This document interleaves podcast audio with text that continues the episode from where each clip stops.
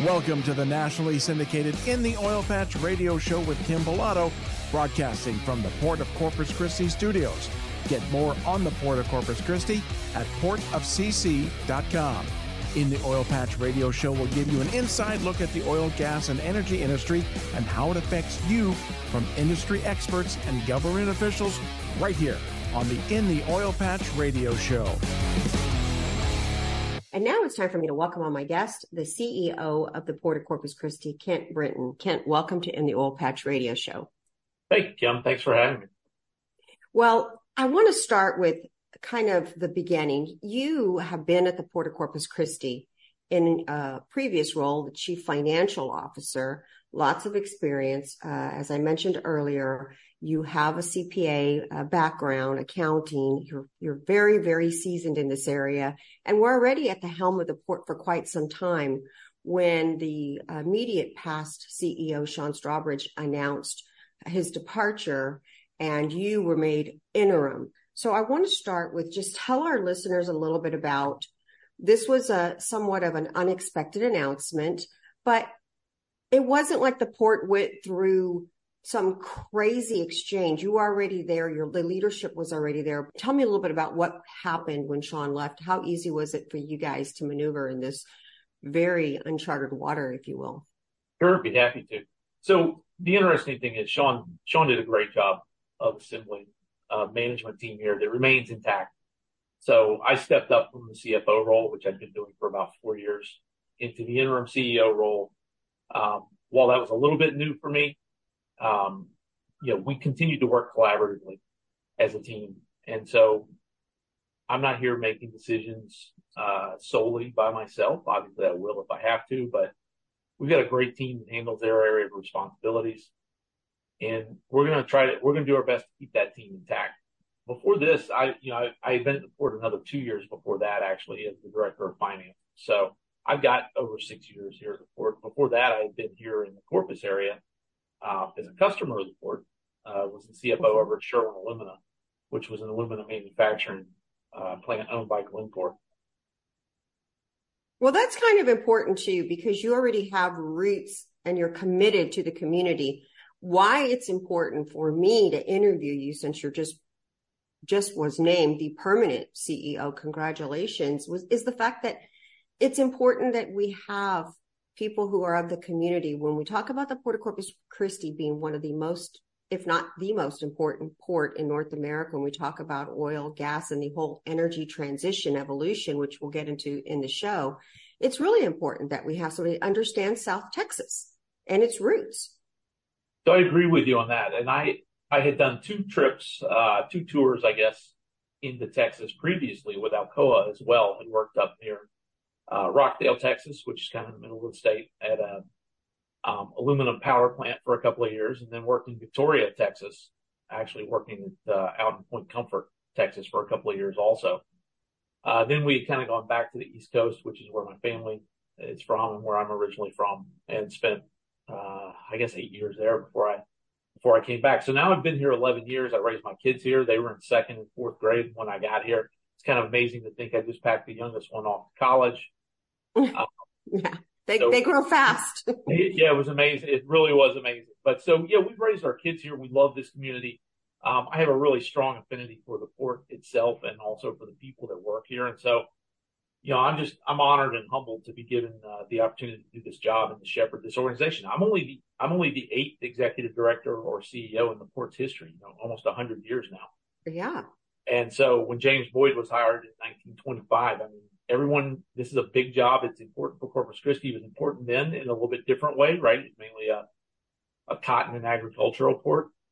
Um, it's got a huge role right now in the export of American produced energy.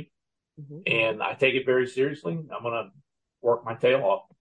Well, prior to Sean leaving, we had him on the show a lot. And that's just because of the connection with oil, natural gas, the exporting, helping um, our listeners understand the administrations, the exporting ban when it was lifted, and all of really, truly the lobbying in, in ways, education, if you will, that you all were having to do to get some of these port projects into actually um, become the port, the energy port of the United States, if you will, or of America.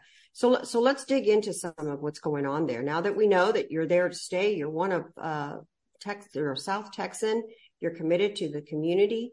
Um, I want to start with, give us an update on the oil and gas. Um, how large is it at the Port of Corpus Christi currently? Because you guys are really knocking down some serious numbers with tonnage and exporting of natural gas and stuff. Sure. So for, for this year, we're going to do about two point two million barrels a day of crude oil export.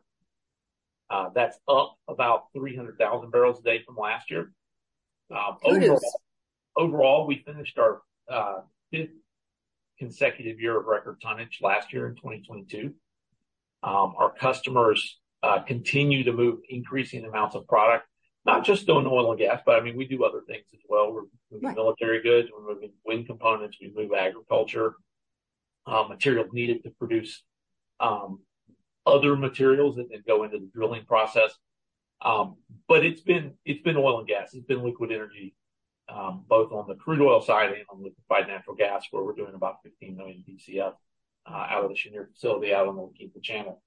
Um, our customers continue to remain strong in oil and gas. That's not slowing down at all. And we think there's another leg up on that. Cheniere uh, publicly, you know, has said they've already started uh, construction on phase three, which is going to increase the capacity um, of that facility significantly. And we are anticipating or hoping that uh, there'll be additional expansions in the crude oil pipelines that, that come down here, because that's becoming somewhat of the limiting capacity for crude oil exports down here. And my job, as you know, to talk on the radio about oil and gas and explain to the, our listeners how important energy is to us, but also it's important to be providing uh energy needs to the world, too, our allies. There's been a lot of changes, a lot of things that have occurred. Um, and it really makes the Port of Corpus Christi stand out of being an extremely important port when we talk about energy and helping our allies and provide the world. You were there at the time when the ban actually was in place and then lifted back in the Obama administration, if, if I'm not mistaken. I just Yep. want you to briefly talk to us about How how you saw that transition spin up very quickly for the Port of Corpus Christi and being able to take advantage of that ban being lifted? Well, obviously the uh, the exports that were going out of here when the ban was in place were, you know, nothing, and so we grew to uh, literally I don't know one hundred thousand barrels a day the first year after the ban was lifted, and as I said, it's now gone up to two point two million barrels per day, likely goes even higher. You know, there's about four point six million barrels a day that got exported off the Gulf Coast in total this mm-hmm. past month. So we've got a, we've got a, you know, fifty-eight, fifty-nine percent market share uh, of what's going on there. Obviously, as the pipeline constraints um, start to hit us and the production continues out of uh, Eagle Ford and the Permian, uh, some of that will move to Houston. Uh, so I think our percentage market share will, will drop a little bit, but no one was anticipating a land war in Europe when yes. it happened. And so the, the, the companies that work here, uh, in the Port of Corpus Christi have, have their facilities here, were able to pivot fairly quickly and fill a very significant gap that was existing amongst our allies in Europe, uh, a gap that could have had dire implications as they went into the winter if they were not able to be supplied. And so, you know, we're proud of the customers that, that call the Port of Corpus Christi home and their ability to, to do that. And it's going to continue to play a place, uh, continue to play a part rather in, um, in what goes on in the next ten years, even during the energy transition. There are, there are parts of the world that have not even gotten onto natural gas, for example. And so, um, that continues, I think, to, to be both a, a core base Uh, fossil fuel that would be used, but also a, a key part of the energy transition that's still yet to come. You know, to my knowledge, there isn't another port in the United States that is actually providing the amount of energy, whether it's crude, uh, natural gas, to the level that the Port of Corpus Christi is in providing our allies, our, our friends, their energy needs. And it's so important when we look at what happened with Russia, Ukraine, Um, and I think the listeners now, the American people, are understanding how important our energy needs are here, but also to help our allies because um, we certainly, you know, want to be able to provide it versus them having to go to maybe a more hostile type of regime, regime or something that, you know, not really good to be dealing, working with or dealing with. Um, I want to talk a little bit about the port is also, even though it's the energy port of North America, uh, you know, the way you guys are wording it, and I can see why, you guys are also very, very diverse in how you're looking at the future of the energy evolution or transition, if you will. So we're not really transitioning, we're evolving, but you got hydrogen, carbon capture, you got a lot of things going on outside of oil and gas too. So let's Let's uh, talk a little bit about, you all applied for the hydrogen hub. Tell us a little bit about, uh, it was with the Department of, of Energy. There were only so many that went out. We became a finalist uh, okay. over over the summer. And so they, the Department of Energy whittled uh, down their list of applicants from dozens mm-hmm. uh, to a smaller group who got in, in-person interviews. And we were one of those. We take that to be a good sign. We expect to hear anywhere, if you if you ask, it's anywhere between September and January. I think the administration clearly wants to show that they're deploying uh, the money that's been allocated to them through the various infrastructure bills passed by Congress. So I think it's important to this administration to get some of this money out on the streets and actually working. We feel pretty confident right now. We we have put in a tremendous amount of work in accumulating potential subrecipients, evaluating those companies and how they'll work within uh, a hydrogen hub structure, um, looking at where the uh, the offtake agreements may come from and how that's going to work, um, and how, how will it be produced economically so that there actually is a market for it uh, yeah. that makes economic sense. Because at the end of the day, it's got to be economically viable, or it's it's not going to survive long term. The government can prop it up for a while, but you still have to have markets that that have supply and demand that can match up the economics to, to make that work. And I loved your word of uh, evolution, because this is an energy evolution. Um, yeah. yeah. Oil and gas is going to remain strong for long after I'm here. Yeah, me too. Let's take a quick break. When we return, I want to get back on the Hydrogen Hub project, because there's just a little bit more I want to cover. You're listening to an Oil Patch Radio Show. We'll be right back. Hey, when you're in business, you have to make a lot of tough choices. So let's talk about an easy one, your workers' comp coverage. If you're a propane or butane dealer or operator, you need to join the Lone Star Energy Safety Group through Texas Mutual Insurance Company. As a member, you'll automatically get a discount on your premium, plus you can earn double dividends that'll go straight into your pocket. It's the easiest decision you'll ever make. Find out more at texasmutual.com slash Lone Star Energy.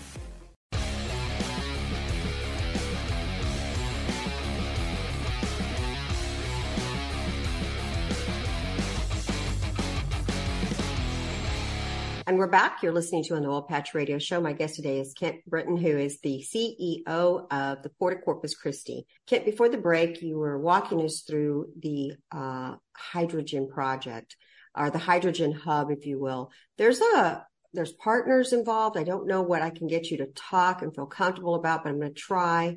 Um, what is the project and its like scope? Some of the partners. How long will this take?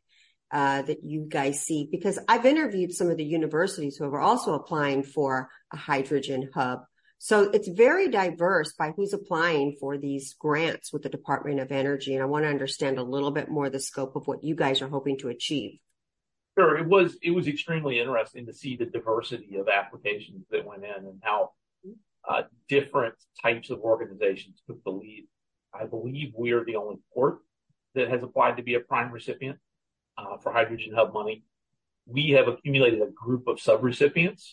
Uh, there's one academic group in there, uh, but otherwise they're mostly uh, commercial enterprises who are looking for, um, in some cases, seed money to kind of get their uh, their opportunity off the ground, and in other cases, just looking for some uh, some incremental help to something that will would more than likely happen whether the hub were in place or not. But we're looking only on the, uh, the government was looking for hydrogen production only, uh, since we are potentially going to be exporting that energy. It'll probably go out in a form that's different than hydrogen. I think most people have uh, decided that ammonia is probably the right carrier for hydrogen that can be then easily broken apart on the back end uh, to retrieve that hydrogen or use the ammonia uh, as its own source. But we have these organizations. They're, the government wants this to happen over, call it eight to twelve years. And so they'll be giving out a, a set of money in kind of, kind of four stages. Uh, the first will be, you know, pre-engineering and uh, economic feasibility and determining that kind of stuff. And then, then they'll move further into detailed engineering and construction and development of uh, offtake markets and, and uh, those kind of things. And so it'll be a staged process. We think because of how far along we are in dealing with these customers, we're probably going to be a little faster uh, than the kind of the twelve-year timeline the government was looking at. And so we're excited. Uh, first step is to, to get the award, and then we'll start down that process. You know, it's no secret anytime that you want to try to get a project through, uh, and you're talking about trying to get grants through the government, it's a long process. Later on in the show, we're going to talk about your uh, channel improvement project. How long has it taken you guys to get through it? But, you know, these projects are long in their scope and, and a lot of detail, a lot of uh, jumping through hoops. You know, you might get through one hoop, but that doesn't mean you get through the second and the third, making it very hard to really, you know, know that you have a project that you can complete. You know, twenty years is when it's supposed to be completed or done, or, and that's not necessarily the case when we talk about the government or, you know, federal government trying to, to, to get money. But there was a lot of money that was included in the, the I R A, the Infra Reduction Act, that allowed this. Let's switch gears and talk a little bit about carbon capture, because that's another word that we talk a lot about on the show. We have a lot of guests that talk about carbon capture. It's very diverse in how they're doing carbon capture. But you guys also are looking at carbon capture at the port as well. Can you give us an update on what uh, you guys, your project, when we talk about carbon capture? Sure. We, you know, we're we're dealing with um, customers down here who um, are willing to do carbon capture, and so we've We've reached uh, one lease agreement so far with a group who would do, do onshore carbon capture. They're also looking uh, to do offshore carbon capture. And so the Texas General Land Office has put out a series of R F Ps and has now entered into negotiations for leases for large tracts, like really large tracts, you know, multiples, um, ten X of, of what we could potentially do onshore. So I think there'll be, I think there'll be a mix of onshore and offshore. Ours will be onshore, and I think that might be quicker to deploy. Uh, the other ones offshore, though, are obviously a lot larger and can hold a lot more and allow a lot more uh, freedom for how you store it and how it kind of moves underground, which it will do a little bit of. We did apply as a prime recipient for what's known as a carbon safe grant, also from Uh, Department of Energy. We were awarded two of those, one for onshore and one for offshore. So we were able to pass that along to a subrecipient. You know, the port, when you talk about the port, I mean, right, we we do a lot of things. Um, we don't typically engage in commercial activities like that, right? We we will now engage through a lease with, you know, with a third party private enterprise, and they'll they'll do this. We're we're an enabler, right? We're the we're the sponsor of the ship channel. We're able to accumulate large tracts of land and pass those along to customers.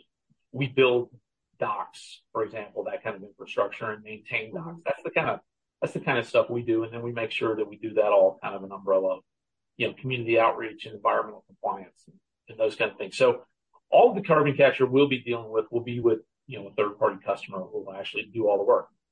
There is other type, types of carbon capture going on in this area though.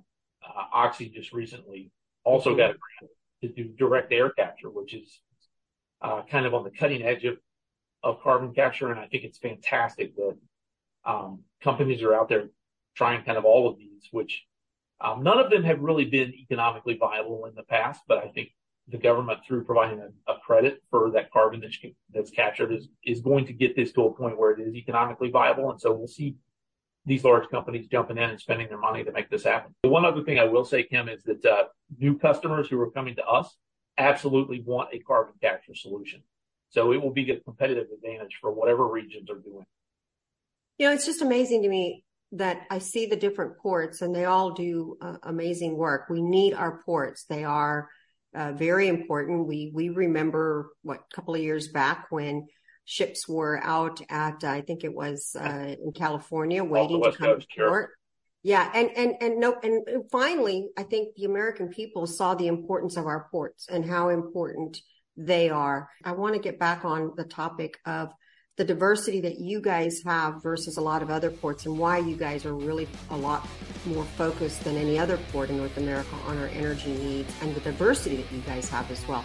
Uh, let's take a quick break. You're listening to an Oil Patch Radio Show. We'll be right back.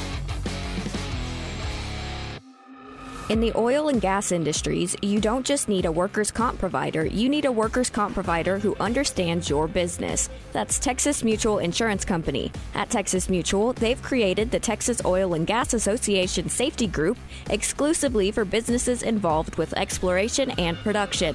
That means you'll have access to information and safety resources that fit the way you work. But the advantages don't stop there. As a safety group member, you'll receive a premium discount on your workers' comp. Plus, you can qualify for double dividends. You heard that right. Members can earn an additional dividend on top of the one you receive as a policyholder. It's all part of Texas Mutual's commitment to working as a partner with the businesses that keep our state running. Texas Mutual and the Texas Oil and Gas Association, two great organizations that are even better together. To see if you qualify to become a safety group member, go to texasmutual.com slash TXOGA.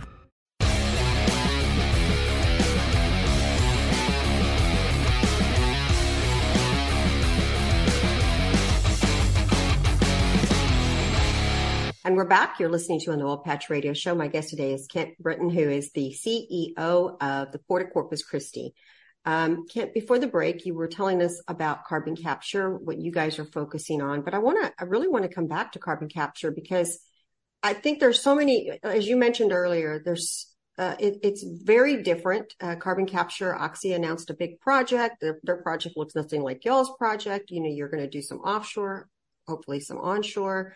Um, But when we talk about carbon capture and what you guys are trying to do, there's a lot of ports that um, they bring in different commodities. Uh, Houston Ship Channel has a lot of uh, containers. There's cruise ships. There's all kinds of uh, ports taking advantage of exporting, importing all the products that we need. A lot of the Port of Corpus Christi is focused on energy projects, uh, this evolution that we're seeing. So I see you guys as cutting edge, the cutting edge port when we talk about our energy needs for the future. And I guess I wanted to, to just ask you, you are the new leader. You know, you're not going anywhere anytime soon. You, this is your home, right? You've been in Texas. You're a Texan. You're a South Texan like the rest of us. Uh, but what do you see the future in the way of like in, in carbon? I mean, how important the diversity with carbon capture, with, um, your hub, your hydrogen sure. hub, oil, gas. What is going to be your priority? So the, the carbon capture is an enabling technology for any business that wants to be here in the future, not just not just the existing businesses, which also give off uh, carbon dioxide and need to be captured and stored, but also new businesses that come here. The reality of it is that these companies' shareholders have made it clear to them, their investors have made it clear to them uh, that they expect expect their companies to do things differently. And so they need that solution. Um, it won't be just us that's doing it. There are many of our customers uh, here in the Port of Corpus Christi that exist already. They, they're going to have their own solutions for carbon capture, and um, we'll help where it makes sense, and we won't where, where it doesn't. And so that's up to them to solve it. We are just trying to provide a solution that en- enables those companies to store that carbon when it's part of their corporate plan. Everyone's trying to get cleaner, right, as far as the energy goes. But it's allowed us um, to attract that diversity of, of customer base and support the ones that are already here so that they continue to be here for a very, very long time. Are you, uh, and I know you you work at the delight of port commissioners, but are, is there a is there a, a real uh, priority, or what is uh, what is the uh, consensus on how to make sure that the, I mean, I'm an energy show, right? That's what we do. Right. We focus on energy. I want to, you know, hear from you. How are, how is there a priority at the Port of Corpus Christi to make sure that oil and gas stays strong at that port? Absolutely. So if you could, uh, if you could see over my shoulder right now, uh, Great Lakes Dock and Dredge, Dredge Carolina is sitting right off my left shoulder. We're finishing up the channel improvement project, which is been uh, in the works for, for years. I wanted to get and, into that. And we will. Well, I'll give you more details on that um, when you're ready for it. But that's making this the most improved ship channel on, on the Gulf Coast. That supports our existing customers, first and foremost, and then attracts new business as well. And getting that project done is what gave the midstream companies the confidence that they could route pipelines in this direction with crude coming out of the Permian Basin. Without that assurance that they were going to have fifty-four feet of water here, that business would have gone somewhere else. This commission and then directing this staff wants to be laser focused on supporting the customers we have, first and foremost, attracting new business, um, you know, a close second. That creates new jobs for the area. That's a big investment. That's new tax base for the counties and the city um, that we work within. That's good for the entire region. So we have to stay focused on what we do here. And I told you before, we're not a federal sponsor of the ship channel. That's a big deal. We accumulate land. That helps attract new customers. And we build and maintain infrastructure. We have now, you know, twenty-five docks in the Inner Harbor that need to be evaluated to, you know, can they support fifty-four feet of water? And so help our customers do better on their shipping costs, which makes this entire gateway more competitive. Very good. We're going to take a, one last break. Um, when we come back, I want to talk about uh, if you can give us an update on the desalinization, what you guys are working on, and also that Houston, the, the channel improvement project that has been in the works for years, and talking about what that looks like to try to get it through the federal government um, and, and all the agencies you have to, to deal with as well, Army Corps of Engineers, you know, there's a bunch of them. They don't make y'all's job easy. Uh, let's take a quick break. You're listening to the Annual Pat Radio Show. We'll be right back. Shale Oil and Gas Business Magazine provides services like print advertising and digital marketing. Our digital advertising services include website, email, radio, video, and social media. Shale also provides specialized web services from website management to search engine optimization and social media management. Visit our website, shale mag dot com. Once again, that's Shale, S H A L E, mag, M A G dot com to learn more. Shale is your one-stop shop for growing your business. Pick up the phone today and call two one zero, two four zero, seven one eight eight. Again, two one zero, two four zero, seven one eight eight.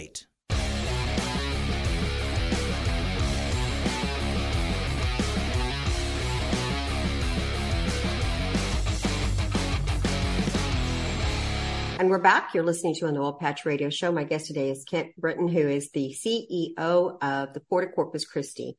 Kent, before the break, uh, we were discussing the uh, some of the projects you guys are working on, carbon capture, what that looks like.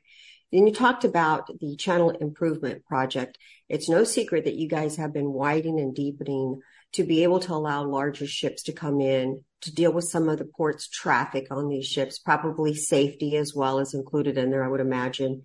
But tell our listeners a little about, first of all, let's back up and tell us about why are we widening and deepening this port? Uh, the Channel Improvement Project has been in the years for works, I mean, has been years in the works, excuse me.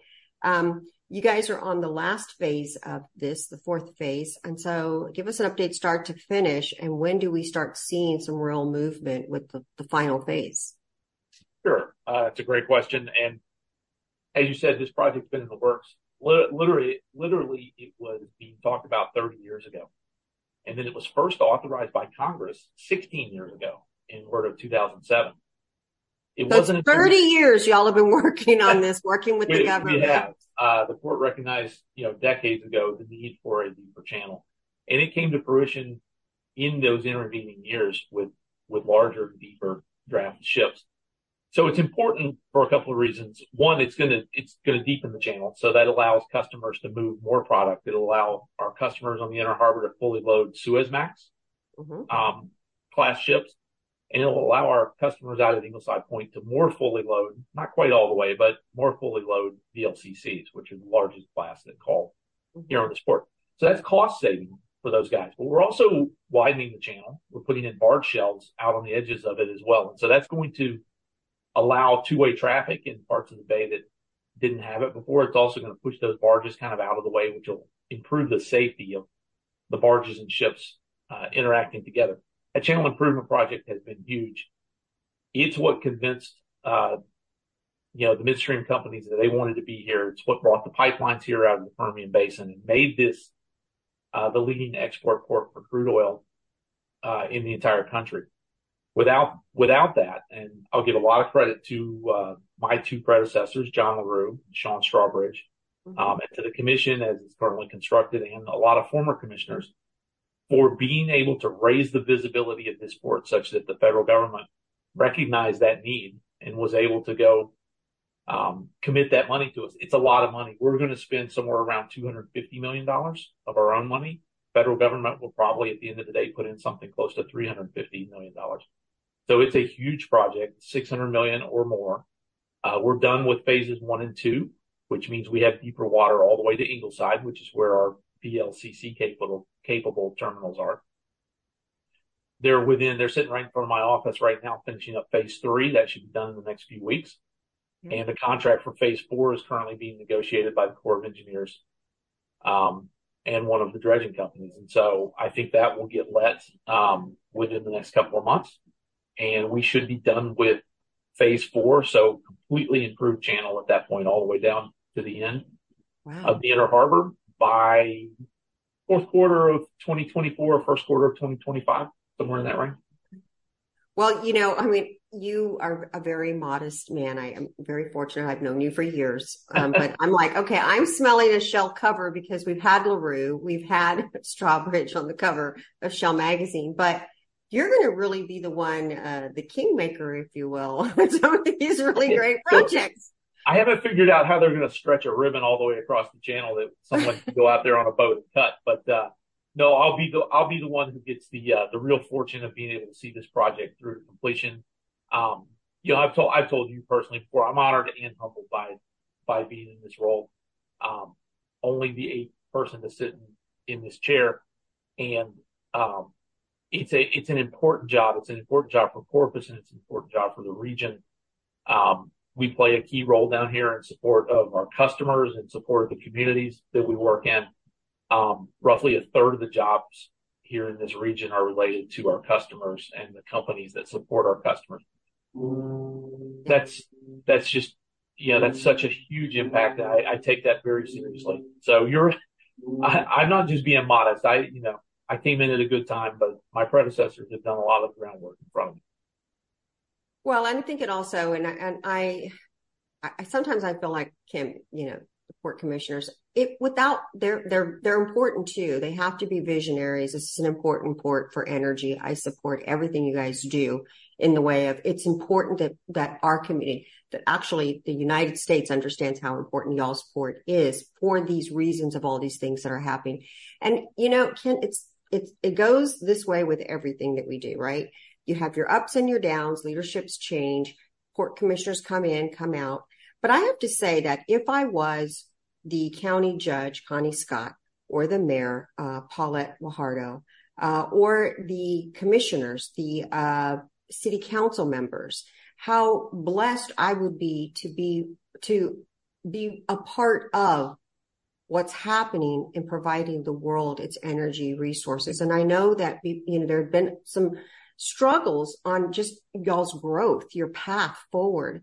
And I think now I see everything is, is starting to come together. I think that these elected officials really see how important that your, this port is to the United States and to our global allies.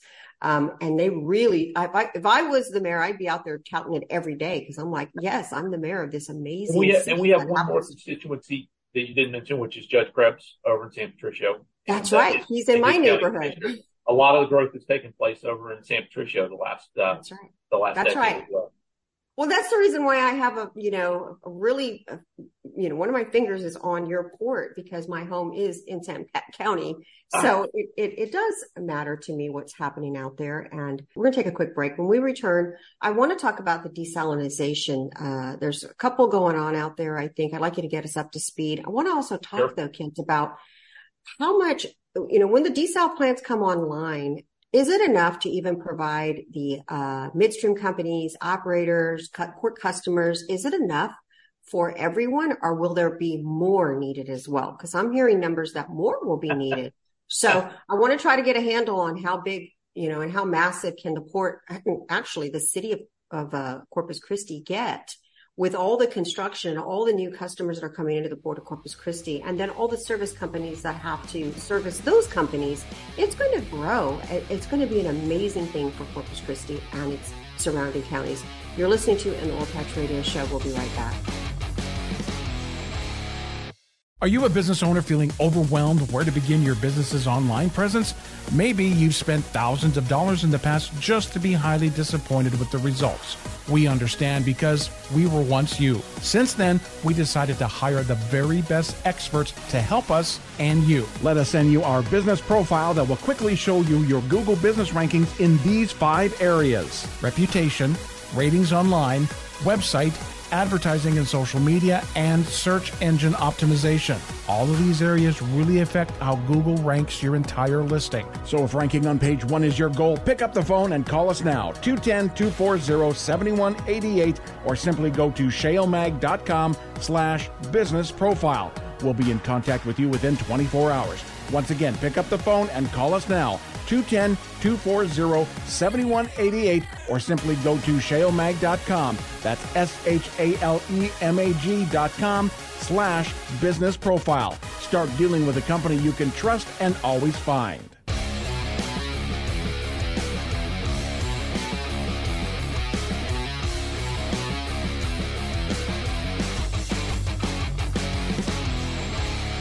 And we're back. You're listening to an Oil Patch Radio Show. My guest today is Kent Britton, who is the C E O of the Port of Corpus Christi.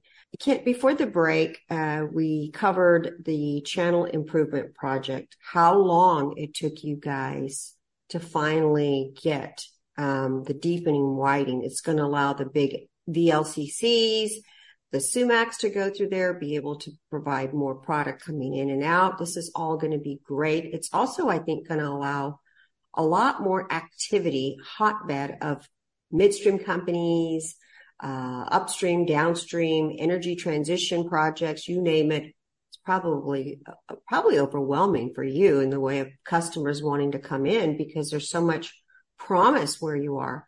But now let's switch gears, because all these companies, up, mid, down, port customers, they need water. Um, and you guys have applied for a desal permit. Uh, so has the port, of, uh, so has the city of Corpus Christi.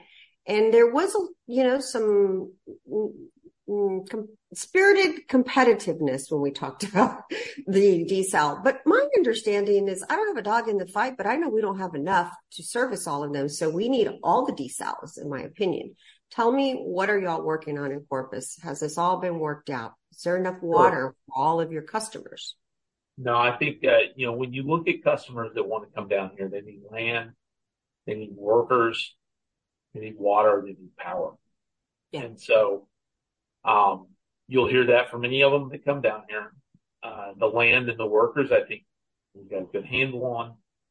But I think, um, you know, the water and the power are going to be challenges for the providers of those services that are going to have to be addressed, you know, in the next, uh, the near term, immediately, because we've got customers right now, but for the next decades to come. And it's not just a South Texas issue. It's not just a Corpus issue.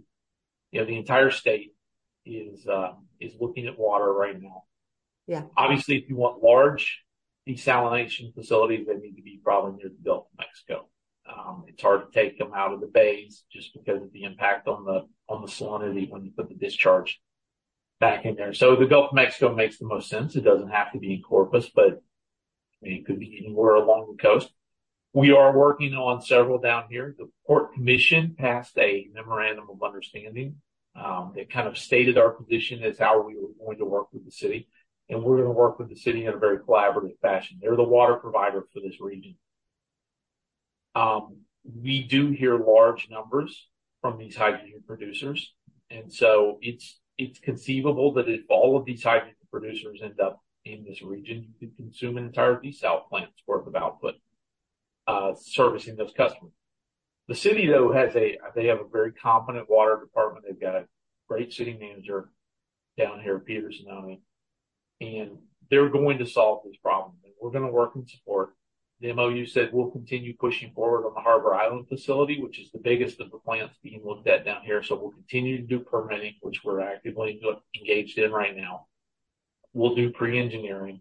And then there's some structure around, um, you know, we'll, we'll work with the city and to figure out how to best finance it and make sure that it, it gets operational and solves those needs. This is not an unsolvable problem. And so I feel confident the city is going to get there on what they need. They're looking at a couple of potential desal facilities, uh, one on the Inner Harbor and one on the Kent Channel, which are both a little bit smaller than the one that's being proposed for Harbor Island. There is one smaller one operated by a private facility that's already here on the Inner Harbor. So this isn't an a, an unknown solution. I think they're, they're, uh, this is one component in how the city's going to solve this, along with some infrastructure improvements, you know, potentially looking at other groundwater sources. Um, they've got, they've got several opportunities to, to uh, get in front of this. I recently interviewed A P I's, uh, one of their attorneys, Brian Myers, and A P I has, um, I think is challenging a ruling pertaining to uh, the Biden administration wanting to put some, uh, rem- some putting some regulations on how the ships will come in and out on Gulf Coast on the Gulf Coast, and I'm just wondering. Um, well, that's another show, and I, I, I know you're not prepared to answer these questions, but is it going to affect the Port of Corpus Christi? Are you aware of what's happening at that so, level? Yeah, I, you know, I guess it, it could, and any restrictions that Uh, make it harder for uh, the customers down here to do business, we'll obviously want to take a look at. But we're going to do that through the structures of our trade, the trade organizations we belong to. Um, you know, Texas Ports Association, American Association of Port Authorities, we're happy to jump in and, and help support that. I think we want to be careful in general.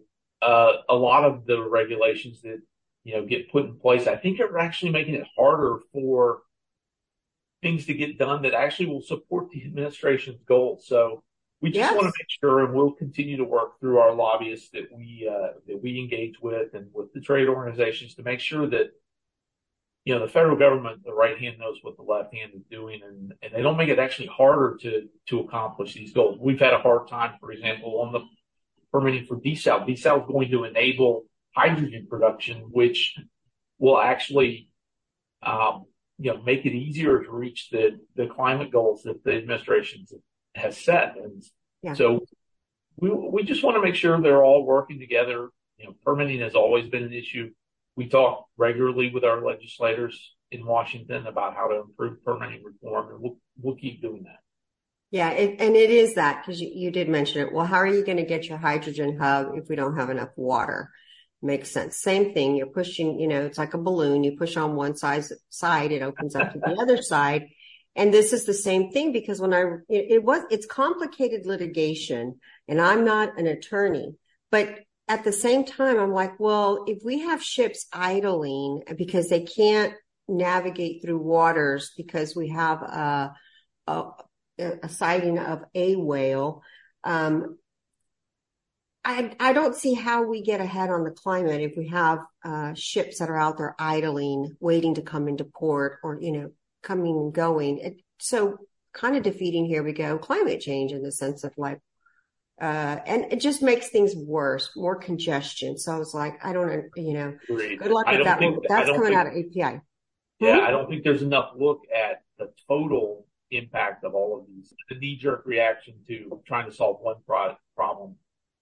And we need to make sure we're considering all of the implications of potentially solving the first problem and what it might do on the back end. That's a good idea. Well, Ken, that is all the time we have for this show. I, I just want to say I'm glad that you were named. Um, I was kind of worried who would take over the port in the way of, you know, it's on a good path, in my opinion. That's just Kim Bilotto's opinion. Let's not tinker that. with good stuff. Um, and it's such an important port for providing our global energy needs.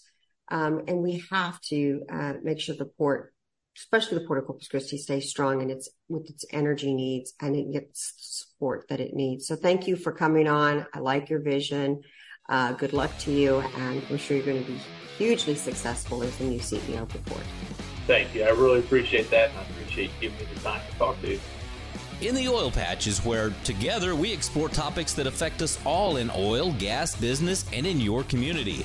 Every week, your host, Kim Bilotto, will visit with the movers and shakers in this fast-paced industry. You'll hear from industry experts, elected officials, and many more right here on In the Oil Patch.